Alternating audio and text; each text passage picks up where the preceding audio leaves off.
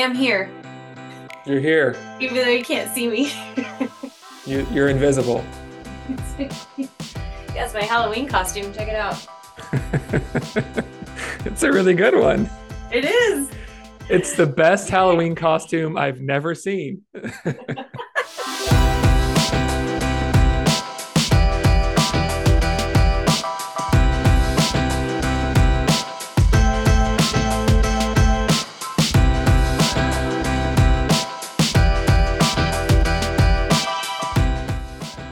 And welcome to Middleish, the podcast about moderation in all things. I am Erin Green. And I am Michael Gray. Good morning. Good morning. How are you? Your shoulders are dancing. They must be happy. Yeah, you know what's happening is because I like do the editing, you know, and stuff. And so I'm always putting the music in here. And so I was hearing the music in my head and I was like, oh wait, that's not actually playing. Yeah. Just grooving. Like, just bum, grooving bum, to music. Bum, bum, bum. Yeah. It's a happy, upbeat tone, I think. I like it. And I will give you credit for that because I believe you kind of made that final decision. We had narrowed it down to several little jingles and you were like, I really like this one. And I was like, okay, sweet. I don't have to like grapple with this anymore. That's a good one. Let's do it. Yeah, it sets a good tone, I think, for the podcast. Mm-hmm. Yeah, it's upbeat, but not silly, you know? It's got some good. We're silly enough. We're silly enough, guys. Okay. We don't need the music to do it for us. Carnival music, this would be off the rails. Yeah. But it's got some nice editing spots too, which I didn't plan on, which worked out well for me because I don't really know much about editing. So it's helpful. But you do a great job. Everybody, can we get a round of applause for the good job that Michael does with the editing, because I've had to edit, I think, a grand total of one podcast, and it was really hard. But I also edited the entire interview. And so it was picking pieces out, and it was a big project. Thankfully, I didn't have anything else going on. And I think it was winter, so I couldn't even ride my bike. So it worked out. But good job, Michael. Well, I appreciate that. But also, like, I do very little. Like, I mean, I don't know. We may have said this before, but like, we literally, like, whatever happens, unless it's like a big break, like I have to go to the bathroom or something, like there's a big pause, we'll cut that out. Otherwise, there's no editing of anything. There's no, let's take this out or move this. It's just like we start recording and we stop recording, and that's the episode. That's it. It's real life, folks. We're all about being real. So all I'm really doing is like putting music on either end and a little logo. It's pretty simple. But thank you anyway. I will take it. You're welcome. You're welcome. You still do it. You get it done. I still do it. That's true. Get it posted. Get it done. Get her done. So thank you, everybody, for continuing to listen to us. Mm-hmm. I always enjoy hearing people that say they listen to the podcast, and I had no idea that these people have listened to the podcast, and a lot of people are discovering us now, and we're almost at episode 100. And so they're going back through, 3 years of almost of podcasts and listening to these different topics. And it's actually really fun to refer people back to different episodes and be like, hey, give this one a listen. This is really, I think this will be helpful based on our conversation. Mm-hmm. So thank you, listeners, for doing that much. And for passing us along to your friends and for passing us around, sharing us on social media. Wink, wink. Nudge, nudge. Thank you for rating us on whatever podcast. Yeah. Wink, wink. We appreciate you. Thank you for supporting us. Oh, we have a new supporter. I want to give a shout out. Mm-hmm. I want to give a shout out to Ellie Kennedy. She is a new supporter of Middleish. Thank you so much, Ellie, for being a lovely supporter. Awesome. And I just spoke with her yesterday, actually. And she was like, oh yeah. And you guys have talked about this on your podcast, and you've talked about this. Oh, and I remember this episode where you talked about this. And I was like, whoa, you really are devouring these. Nice. That's great. Awesome. Yeah. Yay. Thank you, Ellie. And if you want to be awesome like Ellie, you don't have to be, it's okay. You can just stay where you are. But if you want to be awesome like Ellie, you can support us too. And we really appreciate that. So there'll be a link in the show notes to do that. So no pressure, but go do it right now. Yeah. Thanks again, Ellie. You're so awesome. Yeah. So today is a little mini snack pod, and going along with our theme of chasing the perfect diet, which I think this topic is probably the number one thing that people expect me as a dietitian to give them, is the magic answer, the perfect way of eating. And it's kind of a hard truth that I'm like, well, there's no actual easy answer here. It's kind of like, what's the real secret? Now that I'm working with you, what's the real secret that no one will tell you, Erin, for free? Mm-hmm. Yep. I've had many of those conversations. It's like, or nothing. How do you eat, Michael? Tell me what you do, since you have all the knowledge and all the, and it's often a surprise when I tell people like, well, I just eat normal. Like, I remember telling my friend years ago, she was my hairdresser at the time. And so we had hours to sit and, you know, visit about random things. And she was really interested because I was training and racing professionally at the time. And she was like, so I'm really curious, like what a typical day is like for you with eating. And so I told her, and she goes, huh, so you basically just eat like a normal person, just a little bit more. And I was like, yeah, that's kind of how it goes. And yeah, but I mean, what's normal these days, you know? Right. It's kind of like we actually say, like, it's good. And I get why people would be like mistrusting of that, because I think it's very common, like on social media, for people to promote certain ways of eating. And then behind the scenes, it's like super unhealthy, not unhealthy and like, you know, fast food and that kind of stuff, but like very low calorie, like very disordered eating, lots of fear around things, lots of, you know, going hungry, like that kind of stuff. I think that is like way more common than we realize. And I think the case is because there's been a real push, I think, or a real big movement in like intuitive eating, like getting away from, you know, real hard and fast rules around eating. It's not gone by any means. I'd say that's still the majority of stuff that's out there, but I think there's a real good shift with a lot of people of, hey, this is really causing a lot of issues. But the problem is even if you move with that trend, if you haven't like figured that stuff out for yourself, then that's all you know. Right. Mm-hmm. And if your business model hinges on you continually posting pictures of your abs and being really lean and having this quote unquote ideal body, then you're going to keep doing whatever you have to do to keep that money coming. Right. And so it's, I think a lot of people kind of get in this weird situation where like they see the benefit they see, or even if they're just following a trend, which happens too, but then just within themselves, it's like, there's no work or awareness around how these things negatively impact them. And they just continue to do the things that are making them that bring them an audience, or that they know how to promote and sell. And let's just take a moment to think about the people who are often looking for that quote perfect diet. Mm-hmm. A big part of it is weight loss and physique. Mm-hmm. Like you said, like posting these 6-pack abs, and this is what I do, and this is how you do it, and this is what keto does for you, or this is what eating vegan did for me, or whatever their thing is that they're promoting. But I've also seen it, unfortunately, in areas of like, you know, cancer, or, you know, a chronic illness, or an autoimmune disorder or disease, where people receive this new diagnosis, and all of a sudden they go down the rabbit hole of, oh, well, if I eat this way, if I avoid all additives, it's going to cure me. Or if I eat raw foods, no cooked foods, if I just do a raw diet, that's going to cure me. If I go dairy free, gluten free, if I eat, you know, only organic, all of these things, name your trend or your selling point. It really burns me that the recipients of this message tend to be the people who actually need to just, you know, figure out a sustainable way to eat and nourish their bodies. And I'm not saying that there aren't nuances in those areas. Absolutely. Like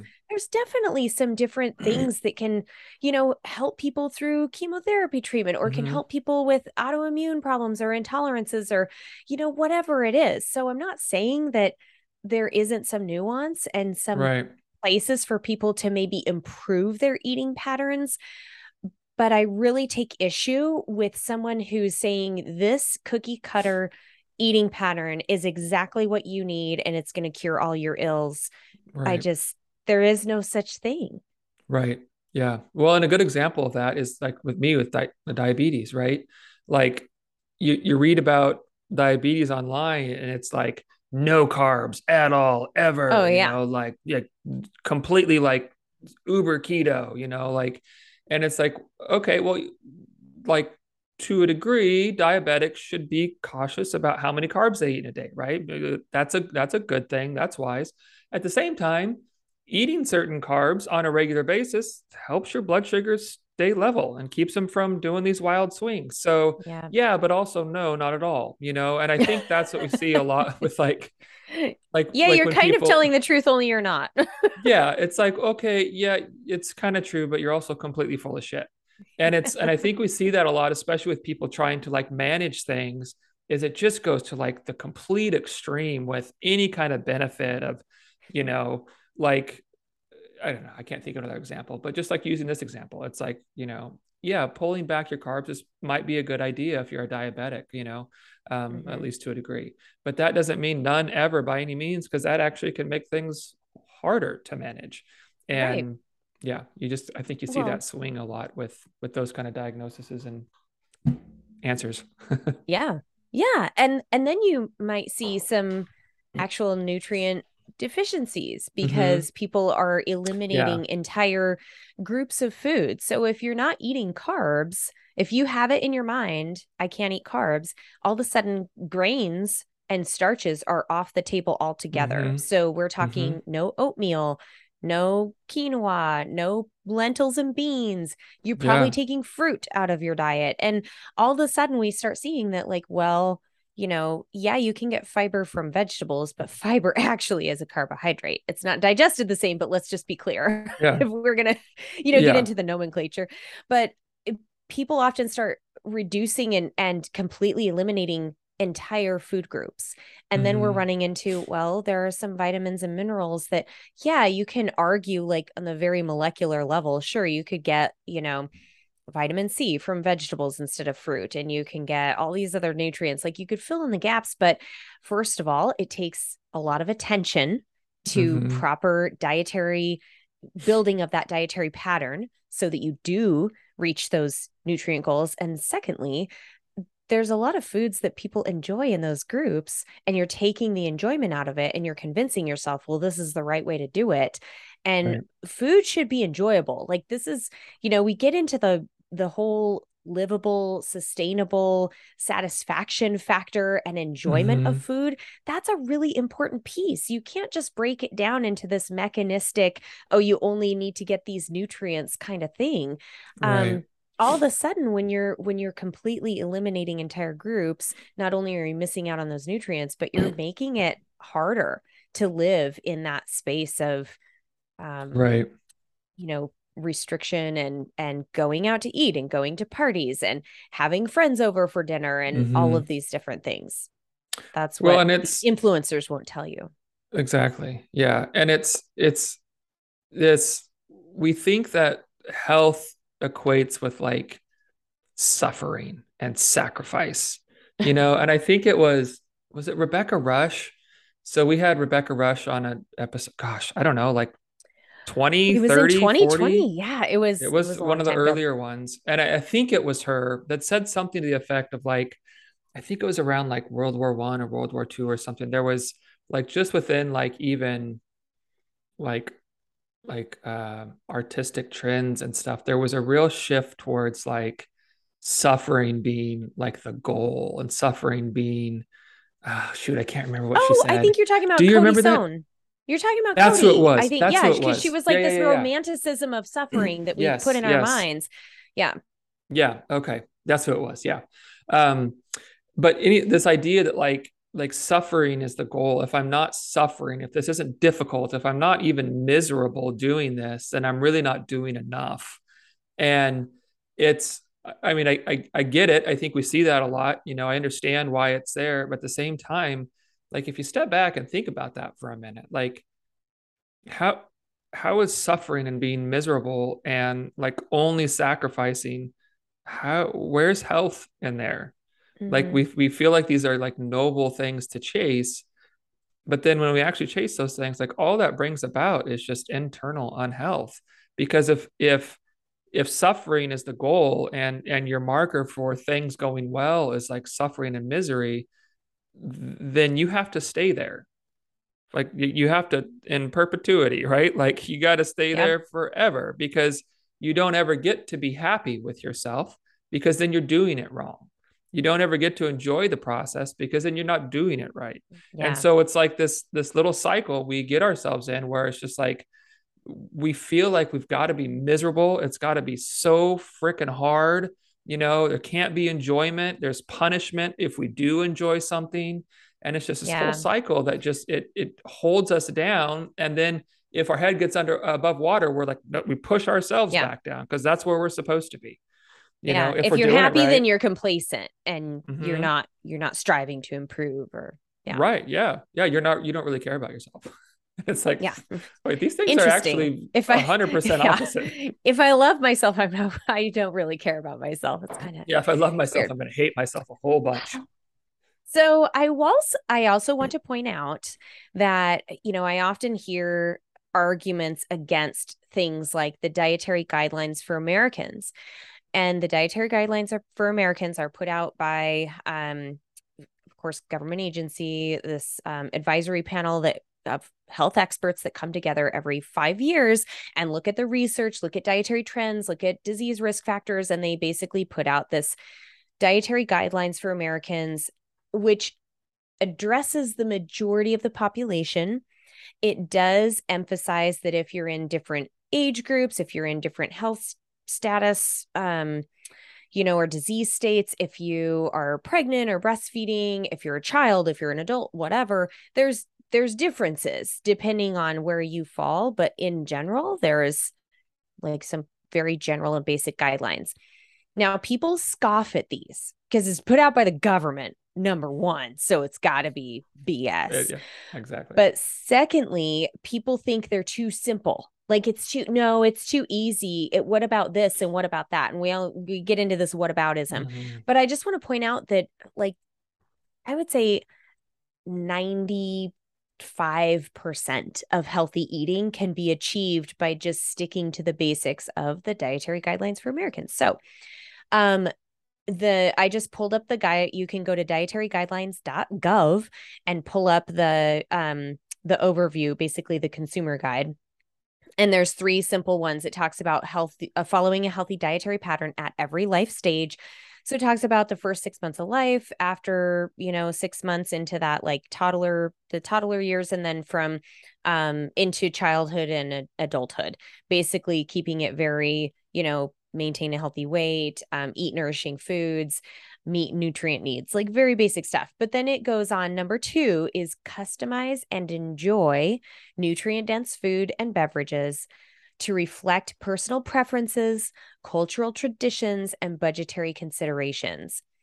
That piece is never included in influencers or people that have the quote perfect diet for you.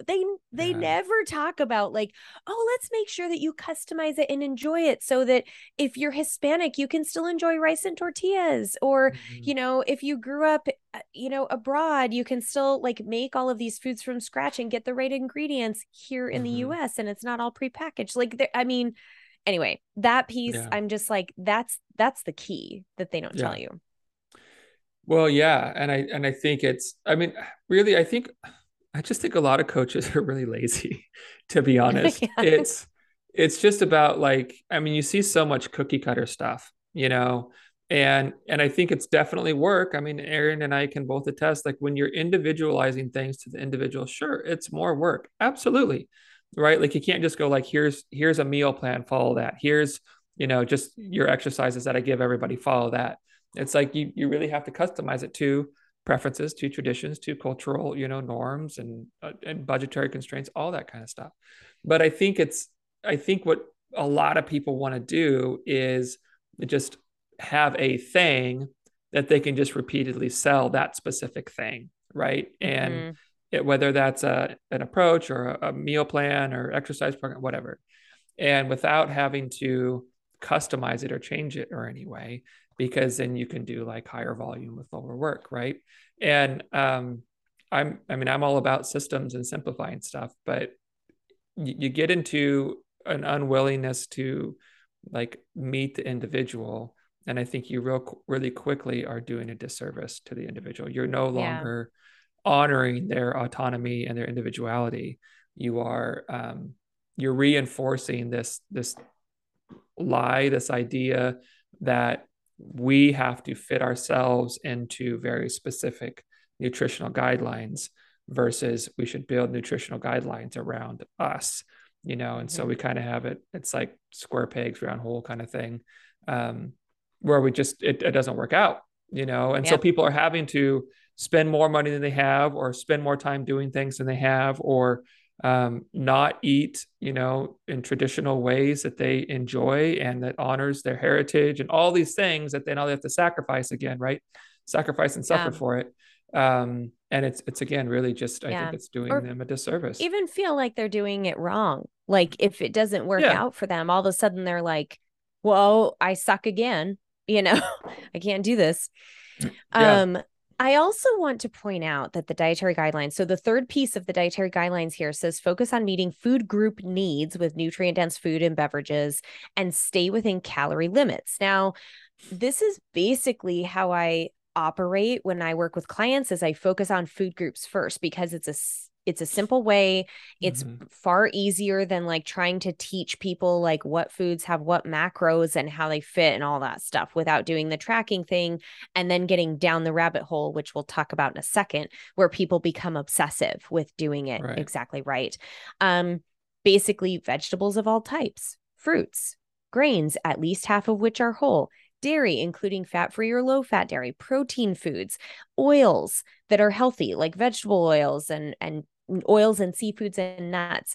So I think that again encompasses, look, include all food groups, choose these kinds of foods most often and put it together in a way that works for you. Now, the whole calorie limits thing, I mean, that to me, the simplest way to do that is to really get to know your body and pay attention to your hunger and satiety cues, which is, you know, we've talked about that in other episodes. Right. We can get into that again down the road if people want to hear more about that. But I would like to point out, when people say, oh, the dietary guidelines don't work, look at how unhealthy our society is, and look at how obese people are, and look at how much diabetes and heart disease is growing. That's because people aren't following the dietary guidelines. Yeah. That's the reason. It's not that the guidelines are flawed.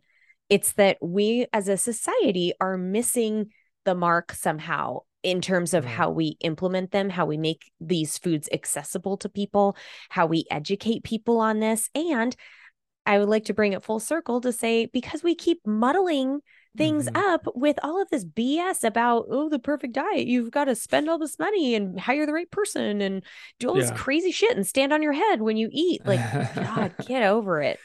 Yeah. Yeah. I do want to say, I really did like your impersonation of people. I like that voice. What did I do? Using. You're like, oh, they're so stupid. And that was fun. I'm gonna have to listen to this because I don't remember doing. I enjoyed that.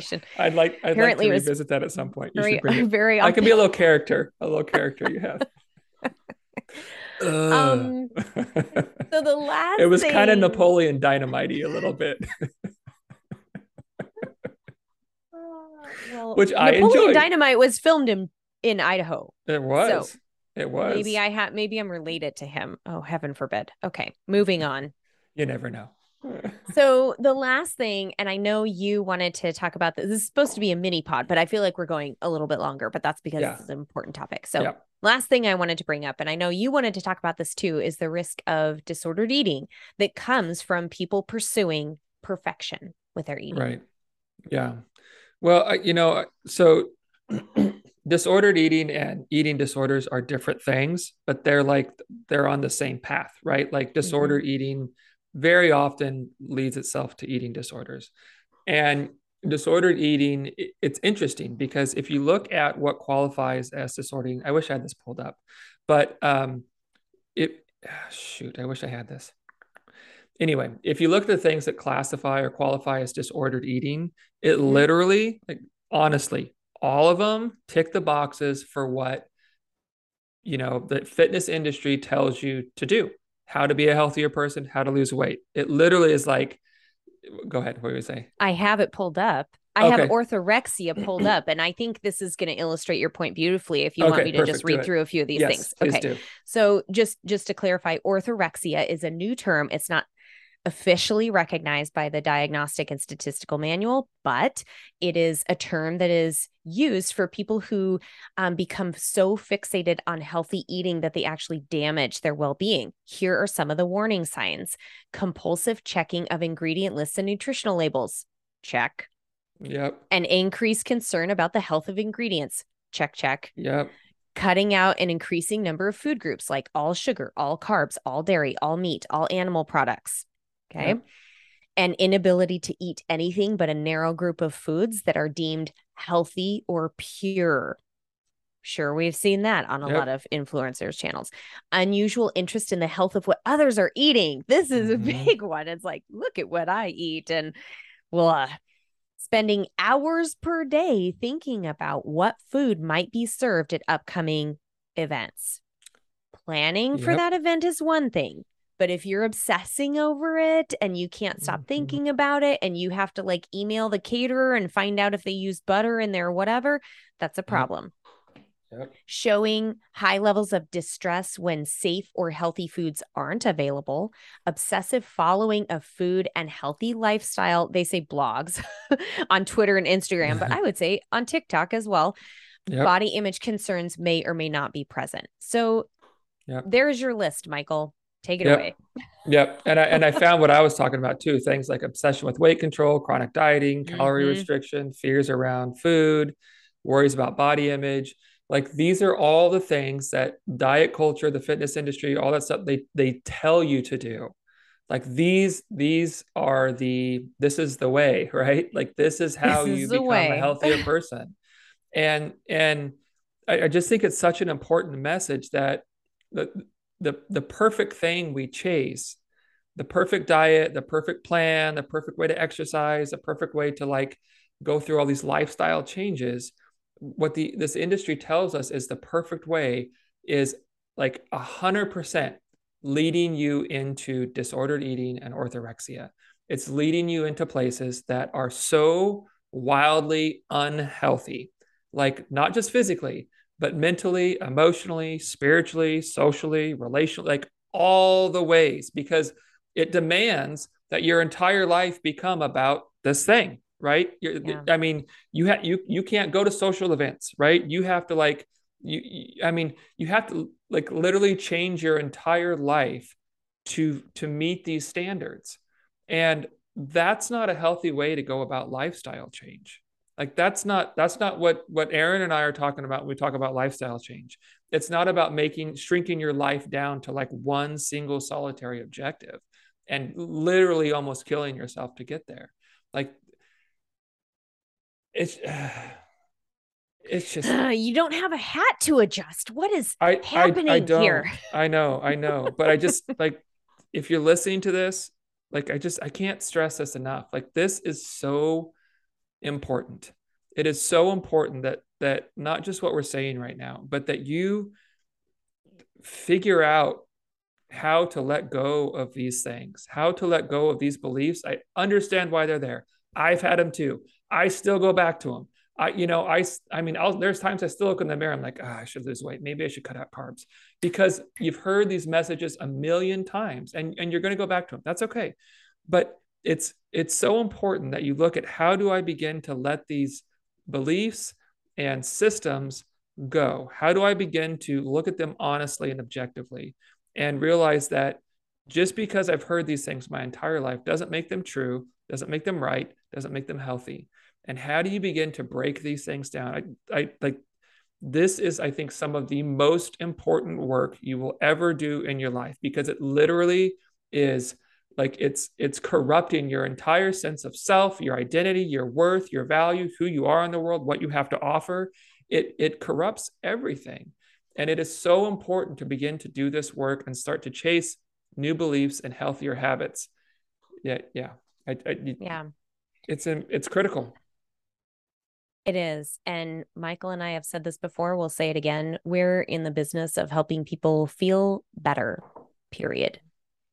And that means physically, of course, but that also means feeling good about yourself and who you are. And, you know, we're not therapists or psychologists, but it is so intertwined with the messaging we receive about body size, the way you eat. All of a sudden, like the way you eat has become this, you know, badge of honor and this religion, and you're in this camp and this belonging if you eat a certain way.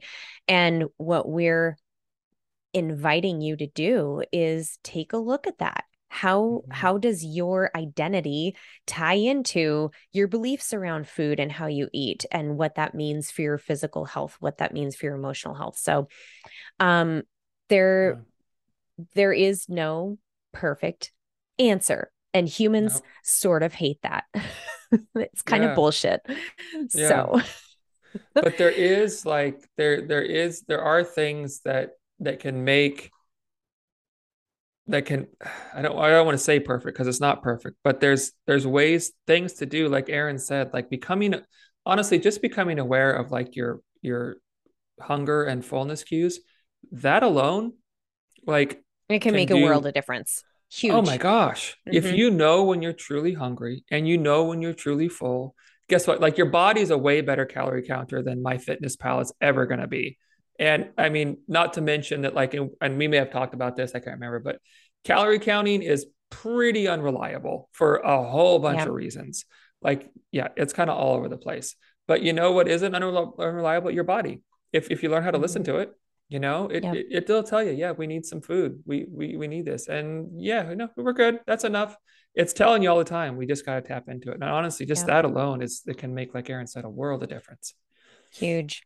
And I think we invited you to do this on our Instagram Live, but just wrapping it up here with a nice little bow, I encourage people to keep some kind of a food diary or a journal that just about your eating experience. You don't even have to write down exactly what you ate, the amounts, and count the calories and all that stuff. In fact, I think it's almost better if you don't do that and you just pay attention, like Michael is saying, to how does it feel in my body? How do I notice how I'm becoming satisfied as I eat? How do flavors influence this? How does my enjoyment that I derive from food change throughout the meal experience? All of those kinds of things, keeping sort of a diary and a narrative can really help you learn about your perfect eating pattern, the perfect eating pattern for you, meaning paying attention to your body.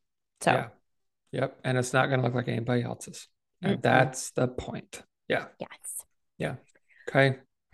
All right. Well, we'll be back in a couple weeks with a regular length episode. Although I have a feeling this is going to be border on like a standard length episode. 40 minutes, I think. It's all right. Okay. I hope, I hope y'all enjoyed it.